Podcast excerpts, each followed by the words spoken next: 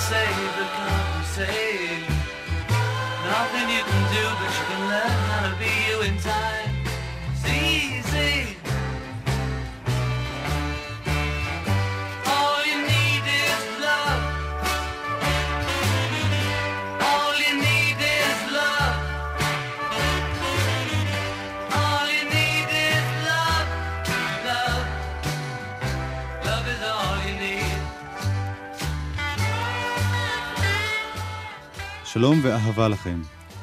ב-1 ביוני 1967 יצא לאור האלבום מועדון הלבבות הבודדים של סארג'נט פפר, אלבום שעסקנו בו בהרחבה בשתי התוכניות הקודמות של מסע הקסם המסתורי. חודש יוני 1967 זכור לנו בעיקר בגלל מלחמת ששת הימים. לאנשים רבים בכל חלקי העולם הוא זכור בצורה שונה לגמרי, בזכות סארג'נט פפר. נדמה שלא היה אלבום פופ או בכלל אירוע מוזיקלי אומנותי אחר שהשפיע כל כך חזק ובצורה כל כך מיידית על כל כך הרבה אנשים בכל העולם. הביטלס היו בכל מקום בעולם. ב-25 ביוני הופיעו הביטלס בשידור בינלאומי של השיר All You Need Is Love, שיר שהפך להמנון התקופה והפך את הביטלס לדוברי הדור הצעיר. הסיסמה הייתה פשוטה, Love, Love, Love, וזהו גם נושא התוכנית היום.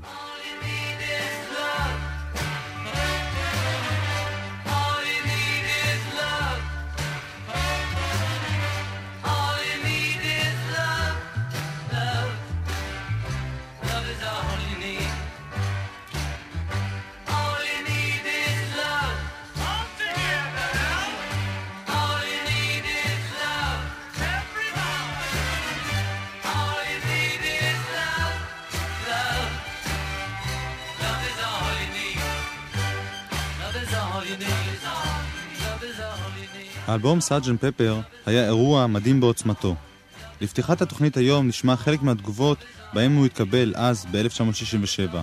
מבקר המוזיקה של העיתון רולינג סטון תיאר כך את אותו שבוע ראשון של יוני 67.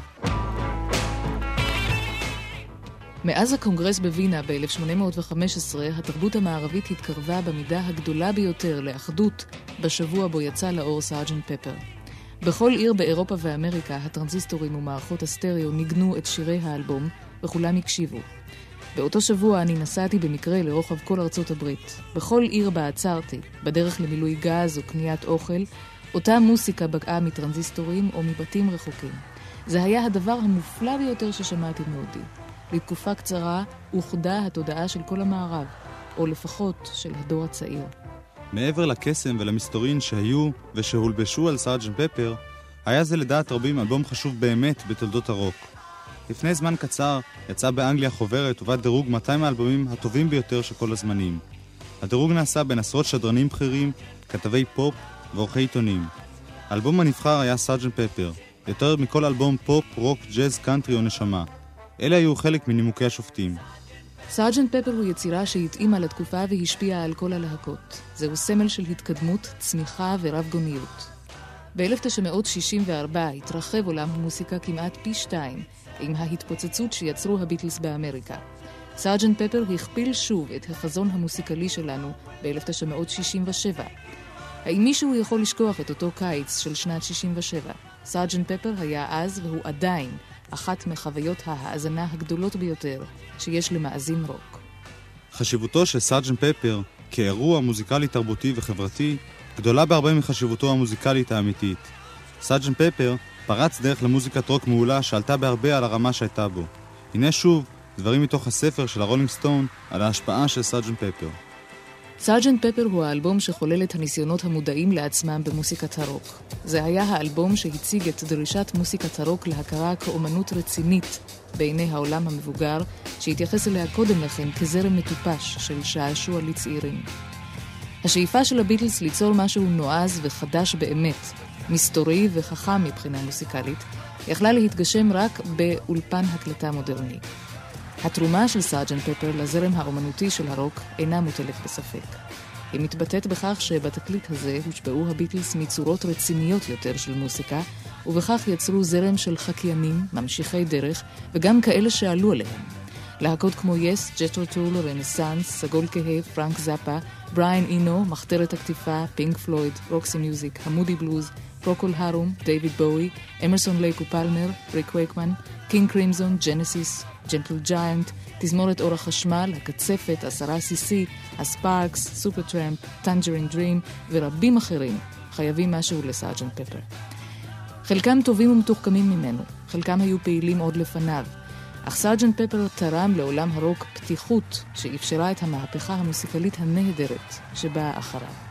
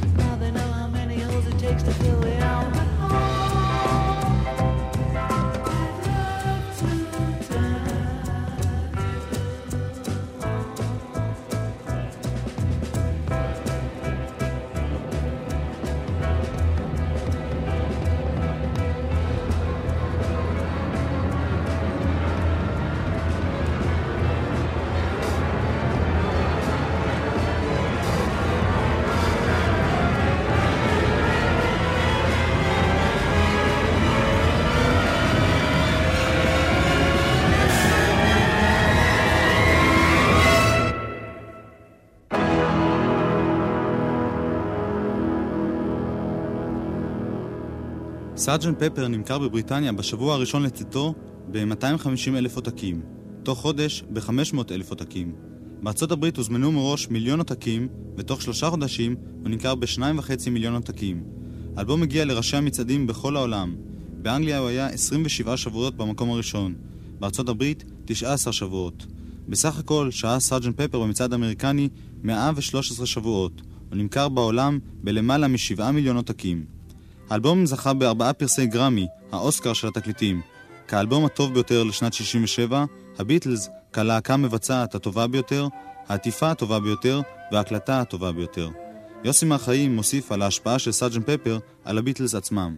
מה שהתקליט הזה עשה להם אחר כך, העמיד אותם בפני אתגר, שבכל תקליט חייבים להיות כל המרכיבים האלה. בכל תקליט צריך להיות שיר אחד נורא חשוב, ובכל תקליט צריך להיות שיר אחד קלאסי, צריך להבריק. התקליט הזה הטיל להם מעמסה איומה. הזיק להם מבחינה הזאת שזה יצר סטנדרט כזה גבוה שכל מה שישבו, האם זה יותר טוב, האם זה פחות טוב. הנה כבר ירידה. לפי דעתי, זה באמת, אף דבר לא מגיע לסאז'נט פפר לאותה רמה. האם מישהו זוכר איך התקבל סארג'נט פפר אצלנו בישראל? אמנון דנקנר כתב בהארץ, אחרי מותו של ג'ון לנון, את הדברים הבאים: הכל היה אפשרי בשנות ה-60. הכל היה מותר, תלוי בנו. העתיד היה נפלא, דברים גדולים נעשו, וגדולים מהם עתידים היו להיעשות גם על ידינו. אפשר היה להגיע לירח ולצעוק פיס ולהפסיק את המלחמה בווייטנאם ולפרוץ את חומות התודעה באמצעות סמים ולגלות מחוזות חדשים ולגדל שיער ארוך וללבוש בגדים מטורפים. כמה טוב היה להיות צעיר אז, כמה מתאים. ולכל זה הם, לנון ומקארטני, נתנו את הליווי המוסיקלי. הם היו חלק גדול כל כך מכל העניין הזה, עד שלעיתים דומה היה שהוא סובב על הציר שלהם. וזה התפוצץ בתזמון מופלא לשיא בשנת 67, כשחזרנו המומים מעט ומסוחררים מן ההרפתקה הקצרה של ששת הימים, וקיבלנו כמתנה את סארג'נט פפר, ואת ירושלים, שלא הייתה רק של זהב, אלא גם של סוחרי חשיש עם עודפים מתפרצים, ואת המתנדבים והמתנדבות שידעו הכל על מריחואנה ושהתנדבו ברצון ללמד אותנו, וכך, שרועים על הרצפות העטויות בשטיחים ערביים דקים וזולים בדירות השכורות, ברחביה ובמעונות הסטודנטים, היינו מאפילים את האור, מעבירים מיד ליד ברטט של חטא מתוק את הסיגריות הצנומות, המקומטות, שעין אדומה רשפה בראשן באפלה, מתלחשים על Lucy sky diamonds, הלוא הם סימני קוד ל-LSD, שומעים על דבריו של טימותי לירי כי המוח משול לעיר בלילה, שרק זעיר פה, זעיר שם מנצנצים באורות, ורק מנה הגונה של סם תדליק את כל התאים האפורים, ומביטים בקנאה מהולה, בחשש, באמיצים שעשו זאת, התנסו בכך. אך לכלל מעשה לא הגענו, שהרי לא היינו אלא ילדים טובים. אמנון דנקנר בהארץ, 1980. שמועות רבות ליוו את סארג'נט פפר. אחת הסברות הייתה שסארג'נט פפר היה צריך להיות אלבום כפול בעצם. מה שברור הוא שבזמן הקלטת האלבום הזה הקליטו הביטלס שירים נוספים שלא נכנסו לאלבום ולא הופיעו גם לאחר מכן. היה שיר של ג'ורג' הריסון בשם Pink Litmus Paper Shirt והיה שיר של ג'ון בשם Colliding Circles. אחת ההקלטות של ימי סארג'נט פפר כן הגיעה לתקליטים. לתקליטים בלתי רשמיים כמובן. הקטע הפסיכדלי שנכתב על ידי ג'ון לנון נקרא בשני שמות Peace of Mind, שלוות נפש, או Candle Burns, נר בוער. ההקלטה אומנם לא טובה, אך כדאי מאוד לשים לב לקטע הזה.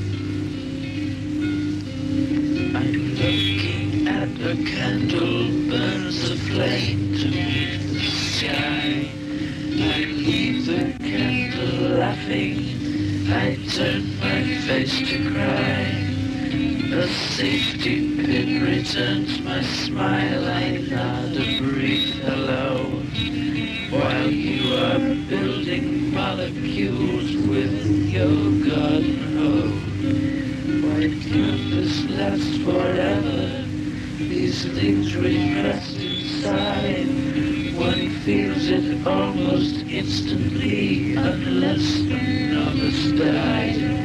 It's over, it's done, they but need it again. Just please, please, please, oh, don't keep me from beginning. I need to hear the colors red and blue.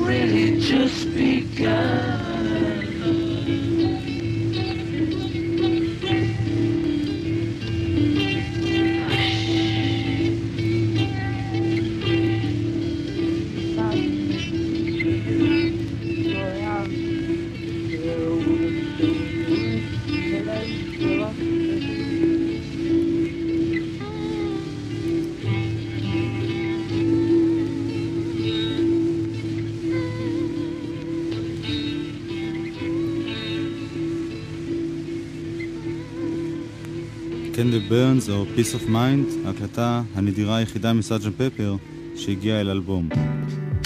השיר הבא הוקלט ב-1967 במאי. הוא הופיע באופן רשמי כצד ב' של התקדון Let It Be ב-1970. זהו קטע אלתור משעשע בשם You know my name, look up the number. משתתף בו בריין ג'ונס מאבנים המתגלגלות בסקסופון אלט.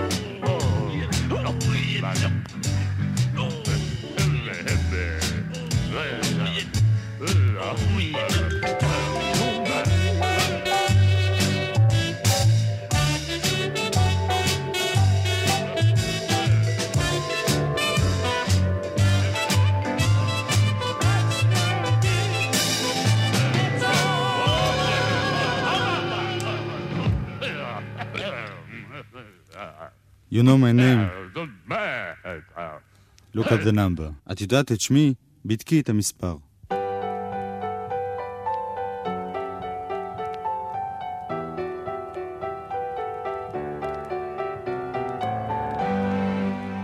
הביטלס הפכו להיפים. הם היו נציגי הדור הצעיר של שנת 1967, גידלו את שערותיהם ועישנו סמים. סארג'נט פפר היה הדגל, סמים, מיסטיקה, אלקטרוניקה ותקווה. דוקטור טימותי לירי, הכהן הגדול של ההיפים, אמר אני מצהיר בזאת שהביטלס הם מוטנטים, יצירים מפותחים שנשלחו על ידי האלוהים עם כוחות מסתוריים כדי ליצור זן חדש של אנשים, גזע חדש של אנשים חופשיים. הם הגלגול הקדוש ביותר, החכם ביותר והמשפיע ביותר שיצר אלוהים מתוך האנושות. סארג'נט פפר הפך להיות התנ"ך של ההיפים. הטקסט שעל העטיפה האחורית היה הוראות מפורשות. בכל שיר כמעט נמצאו רמזים לשימוש בסמים בלי שום קשר למה שהביטלס התכוונו באמת. סארג'נט פפר הפך מיד לבעל חשיבות כמו הספר הקדוש השני של ההיפים, Lord of the Rings, שר הטבעות של ג'י.אר טולקין. הביטלס לא התכוונו ברוב השירים לרמוז לשימוש בסמים, אך העולם כולו ראה בסארג'נט פפר הטפה לשימוש כזה. דעה זו קיבלה חיזוק עצום כשפול מקארטני הודה בריאיון בשבועון לייף שהוא משתמש ב-LSD. היה זה זמן קצר לאחר שה-LSD הפך להיות בלתי חוקי. זה פתח את עיניי, אמר פול. אנחנו משתמשים רק בעשירית ממוחנו. תחשבו כמה נוכל להרוויח אם נשתמש בכל החלקים הנסתרים. התגובות להצהרה הזו היו מיידיות וחריפות מאוד. הביטלס תוארו בדיילי מייל כאידיוטים חסרי אחריות. דוקטור בילי גרם חיבר תפילה מיוחדת שתגן על הדור הצעיר מהשחתתו בידי הביטלס. פול מקארטני, שנבהל מהאחריות שהטילו עליו, חזר בו והצהיר ששימוש ב-LSD דומה ללקיחת אספירין ללא כאב ראש. ההפתעה בהודעתו של פול, שהוא משתמש בסמים, התגמדה ליד הצהרתו של בריין אפשטיין, שגם הוא, כמו הביטלס, לקח מספר טריפים של LSD לפני שהשימוש בו היה אסור. הכעס על פול מקארטני והביטלס נשכח שבוע לאחר ההתרחשות, כשהביטלס השתתפו בשידור הלוויין הבינלאומי הראשון. ב-25 ביוני, ימים ספורים לאחר מלחמת ששת הימים, יצאו הביטלס בהצהרה בינלאומית של שלום ואחווה. שידור הלוויין הבינלאומי הראשון היה בתוכנית בשם עולמנו, Our World. הוא הביא את הביטלס בשידור חי מאולפני EMI אל קהל שהוערך בכמות חסרת תקדים של 400 מיליון איש בכל העולם. השיר שהביטלס שרו היה בעל מסר פשוט, All You Need Is Love. נשמע עכשיו הקלטה נדירה של אותו שידור היסטורי, 25 ביוני 1967, אולפני EMI וכל העולם. הביטלס עובדים על שיר חדש, כל מה שאתה זקוק לו זו אהבה. In London, a recording session with the Beatles. This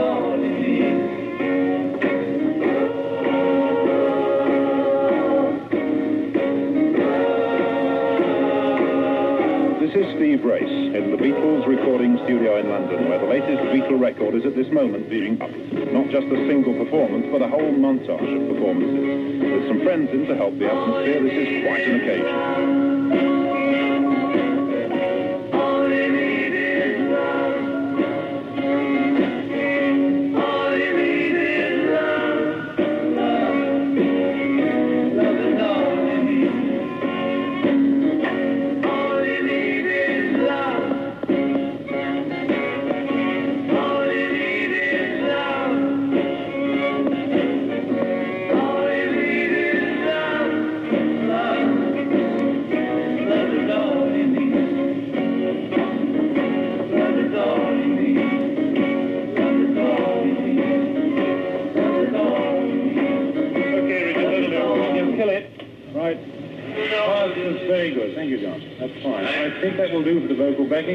Very. We'll get the musicians in now, and we'll do the last step. Oh, great, great. Okay. Run back the tape, please, Richard. There's several days' work on that tape. For perhaps the hundredth time, the engineer runs it back to the start for yet another stage in the making of an almost certain hit record. The supervisor is George Martin, the musical brain behind all the Beatles records. There's the orchestra coming into the studio now, and you'll notice that the musicians are not rock and roll youngsters. The Beatles get on best with symphony men. The boys began by making a basic instrumental track on their own. Then they added on top of that a second track of vocal background, and they've just added a third track. Now comes the final stage. It brings in a solo vocal from John Lennon, and for the first time, the orchestra. Here then is final mixed track, take one, of a song which we offer to the whole world. All you need is love. All right, we're ready?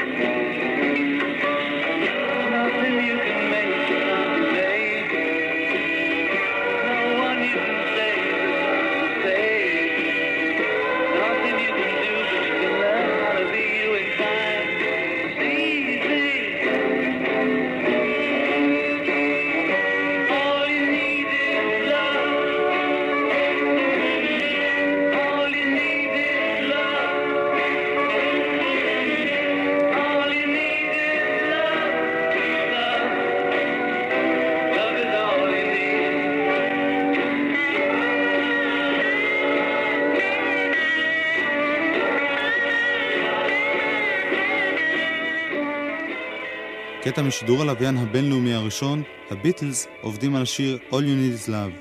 כל מה שאתה, את ואתם זקוקים לו, זו אהבה.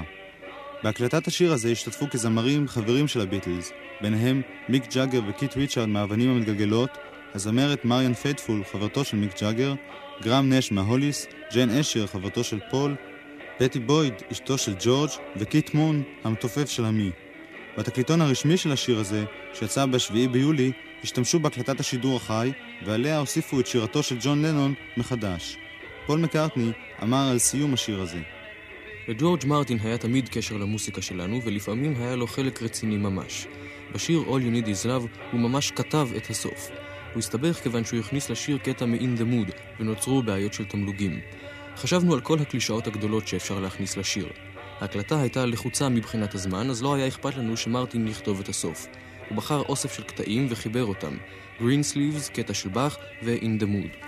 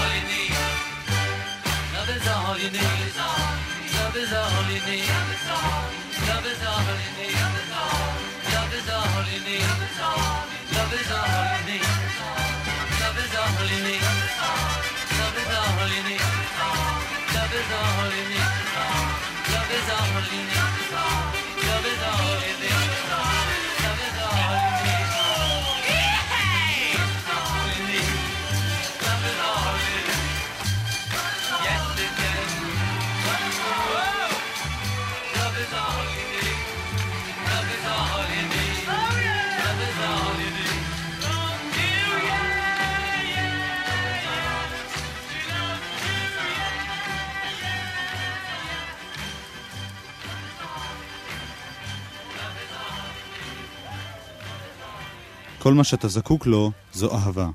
השיר בצידו השני של התקליטון הוא שילוב של שני שירים. ג'ון כתב את רוב השיר, ופול את הקטע החוזר, Baby, you're a rich man.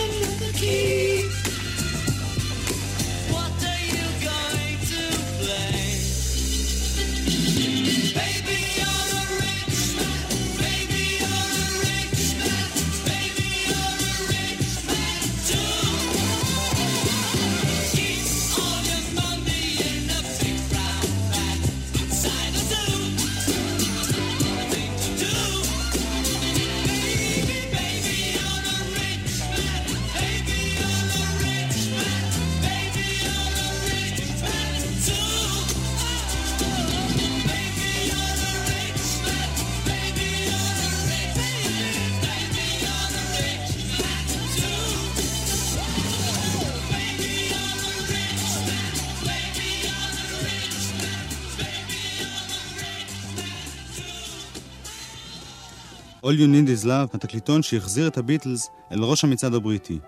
כך רואה ה-New Musical Express את All You Need Is Love עשר שנים לאחר הוצאתו.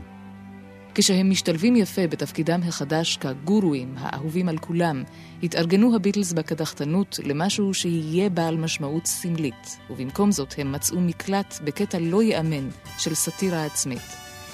גם כיום אי אפשר לשמוע את צלילי הפתיחה של ההמנון הצרפתי מבלי לגלוש באופן אינסטינקטיבי להמנון השלום הקיצ'י הנצחי של הביטלס, All You Need Is Love. בדרך זו הכניסו הביטלס מרכיב חיוני של פרודיה עצמית לדור ילדי האהבה כבד התנועה והמקושט ביפיוף. ההיפי החוזר בתשובה נרתע עכשיו מהעבר המגוחך שלו, אבל הוא יכול לגאות בחוסר מוסיקליות עם התקליטון המפואר וחסר רגש הכבוד הזה, וללא תחושת מבוכה. מה שמראה עד כמה גדולים הכוח הפנימי והיציבות של השיר הזה. הביטלס הפכו לגורואים של דור שנות ה-60. האם הם רצו בכך? האם הם השתלבו בתפקיד הנכבד של מנהיגים רוחניים שהוטל עליהם? בריאיון האחרון שנערך עמו לפני שנרצח, התייחס ג'ון לנון לשליחות של הביטלס בשנות ה-60, לתרומה שלהם לדור ההוא ולדורות הבאים. נשמע עכשיו קטעים מן הרעיון הזה, וקודם כל, דבריו של ג'ון לנון על האהבה כערך עליון. ג'ון ברעיון האחרון.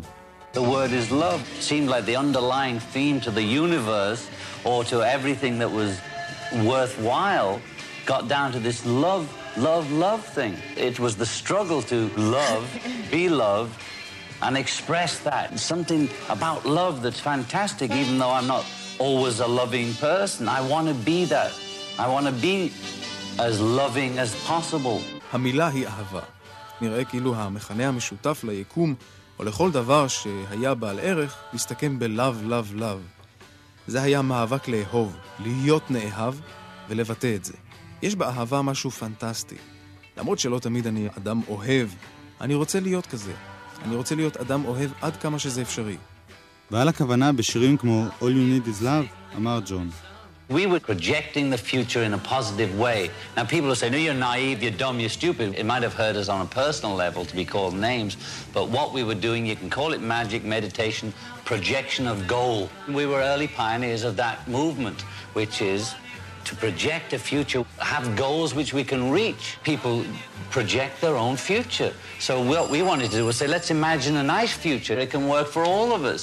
We have to project a positive future. That's what Christ and Mohammed and those people were saying in their way, in their time, for their society.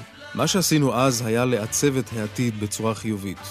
האנשים אמרו, אתם תמימים וטיפשים, וזה אולי פגע בנו מבחינה אישית, אבל מה שעשינו, ותקרא לזה קסם או מדיטציה, היה עיצוב מטרה. היינו חלוצים מוקדמים של התנועה הזו שמטרתה לעצב עתיד, להציב מטרות שנוכל להגיע להן. אנשים יוצרים את העתיד שלהם, אז מה שאנחנו ניסינו לעשות זה לדמיין עתיד טוב. זה יכול לעבוד טוב בשביל כולנו, אם נתכנן עתיד טוב. זה מה שישו ומוחמד והאנשים האלה אמרו בדרכם שלהם, בזמנם שלהם ולחברה שלהם. People are believing in projecting their own power, visualizing goals, visualizing positiveness, and doing these things that changing the world. It all takes time. You see, I think that the bit about, you know, the 60s, we're all full of hope, and then everybody got depressed, and the 70s were terrible.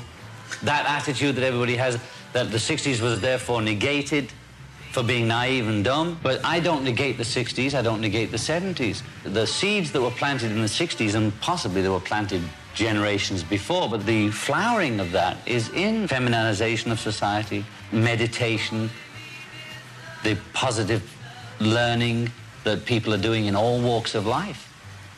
That is a direct result of the opening up of the 60s.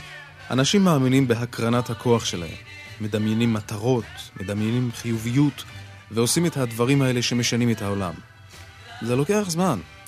הבעיה עם שנות ה-60 היא שכולנו היינו מלאי תקווה, ואז כולם נהיו מדוכאים, ושנות ה-70 נהיו איומות.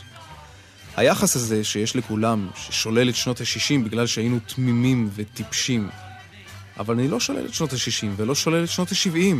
הזרעים שנטמנו בשנות ה-60, וכנראה היו כבר דורות לפני זה, הפריחה של זה נמצאת בכיוון הפמיניסטי של החברה, במדיטציה, בלימוד החיובי של האנשים בכל תחומי החיים. זוהי תוצאה ישירה של ההתפתחות בשנות ה-60.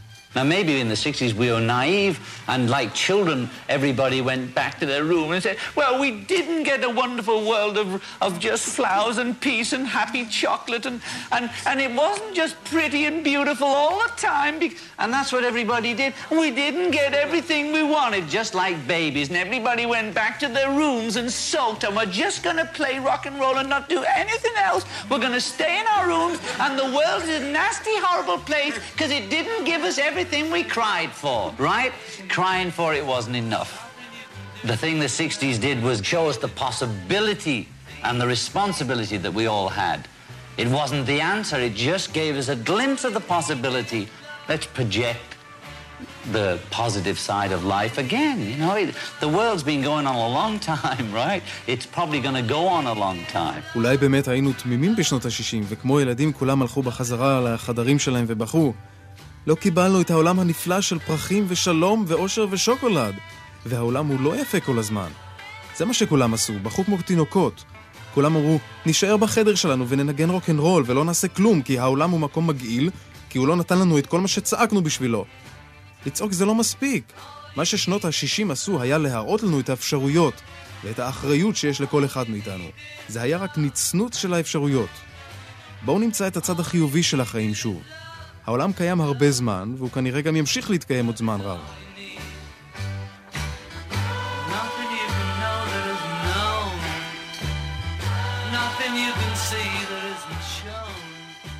הרוח שנשבה בשנות ה-60 הניעה גם את הביטלס. אנחנו היינו אולי הדגלים על תורן האונייה, אבל כל האונייה זזה. אולי אנחנו בביטלס היינו בסל התצפית שתלוי על התורן וצעקנו יבשה יבשה או משהו שכזה. אבל היינו כולנו יחד באותה אונייה. הביטלס היו מעין מדיומים. הם לא היו מודעים למה שאמרו. וזה עבר דרכם אל העולם. אנחנו הצלחנו לקלוט את המסר, וזה הכל. אני לא מנסה לזלזל בביטלס בדברים האלה, אני פשוט מנסה לא להגזים בחשיבות שלהם כחלק נפרד משאר החברה. אני לא חושב שהביטלס היו חשובים יותר מגלן מילר, או וודי הרמן, או בסי סמית. זה היה הדור שלנו, וזה הכל. זו הייתה מוסיקת שנות ה-60. הביטלס היו יותר אינטלקטואליים מלהקות רבות אחרות, אז היצירה שלהם נראית יותר אינטלקטואלית. אבל היחס העיקרי לביטלס לא נבע מבסיס של אינטלקט, אלא ממה שהמוסיקה שלהם עשתה.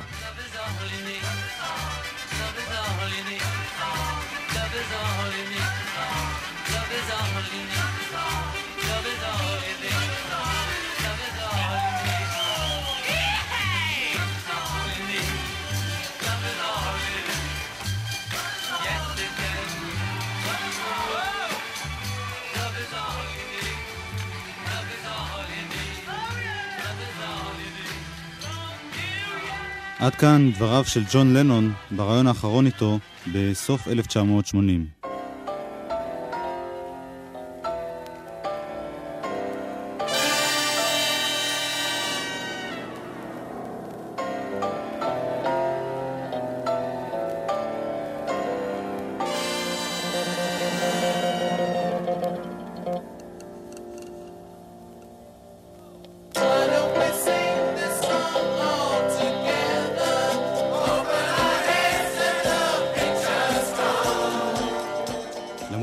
ג'ון שהביטלס לא היו חשובים יותר מגלן מילר או בסי סמית, הייתה לביטלס השפעה רבה יותר מאשר לכל להקה אחרת בשנות ה-60. הוצאת סארג'נט פפר הייתה שיא בהשפעה על אומנים אחרים. העובדה הזאת התבטאה בתחומים תוכניים כמו הרמה המוזיקלית, רמת ההפקה וכדומה, וגם בסממנים חיצוניים כמו חיקוי העטיפה, הצבעים הפסיכודליים. בריאן ווילסון, מנהיג נערי החוף, שהשפיע מאוד על פול מקארטני ליצור את סארג'נט פפר, נשבר מבחינה נפשית כשסארג'נט פפר יצא, ומאז לא חזר לעצמו. התחרות נראתה לו משלב זה קשה מדי. פרנק זאפה לעומת זאת, חיכה באלבום של להקת האימהות, We're in it only for the money, את עטיפת סארג'נט פפר, אך לא את תוכנו. תזמורת אור החשמל ממשיכה עד עצם היום הזה ליצור שירי המשך לסארג'נט פפר. אבל החיקוי הבולט והמובהק ביותר לסארג'נט פפר היה של הלהקה שהייתה התחרות החזקה ביותר לביטלס בשנות ה-60, האבנים המתגלגלות, כפי שג'ון מודה. There was a rivalry between the Beatles and the Stones. It was a creative rivalry. הייתה תחרות בין הביטלס והאבנים המתגלגלות. זאת הייתה תחרות יוצרת. חודשים אחדים לאחר הוצאת סארג'נט פפר, הוציאו האבנים המתגלגלות אלבום שהיה צריך להיות התשובה האמיתית, המסוממת בטריפ רע, לשמחה המסוממת בטריפ טוב של פפר. בקשתם השטנית המלכותית, Their Satanic Majesties Request, שקטע ממנו אנחנו שומעים ברקע. העטיפה של האלבום הייתה תשובה לעטיפת סארג'נט פפר. הביטלס שמו על עטיפת סארג'נט פפר בובה שעליה נכתב Welcome the Rolling Stones, ברוכים הבאים מהאבנים המתגלגלות. האבנים שתלו את תמונות ראשיהם של ג'ון, פול, ג'ורג' ורינגו בצילום העטיפה שלהם. גם התוכן היה חיקוי, מהמסגרת של פתיחה וסיום ועד בחירה מקבילה של סוגי שירים, שיר פסיכודלי, שיר מזרחי, קטע רוק וכדומה. היו ב Satanic Majesties Request כמה שירים מצוינים, אך בסך הכל היה הניסיון הפסיכודלי הזה של האבנים המתגלגלות כישלון. הם לא חזרו לכיוון הזה בהמשך דרכם.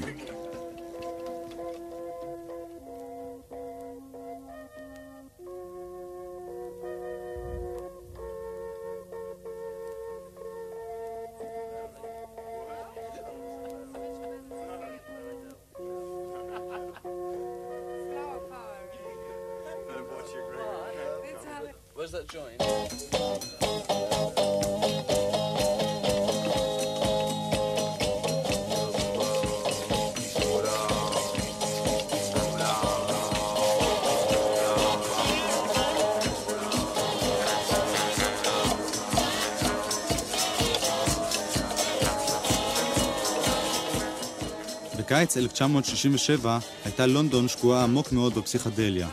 המשטרה הבריטית החלה בפעילות נמרצת לעצירת המשתמשים בסמים. בין העצורים היו מיק ג'אגר וקיט ריצ'ארד מהאבנים המתגלגלות.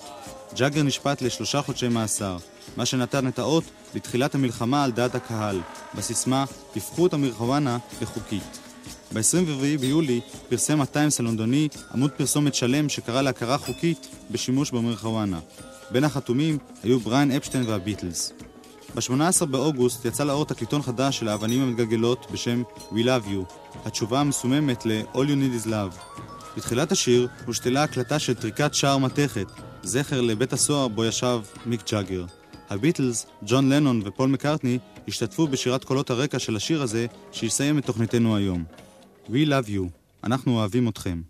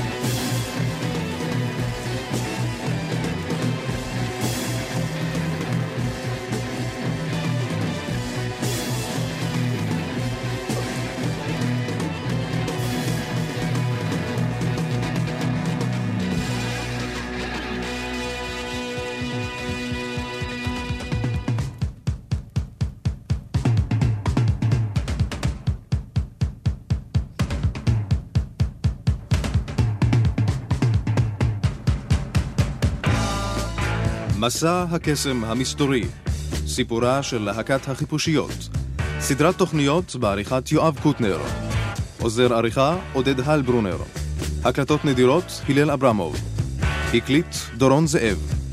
בשבוע הבא, Hello Goodbye, שלום ולהתראות.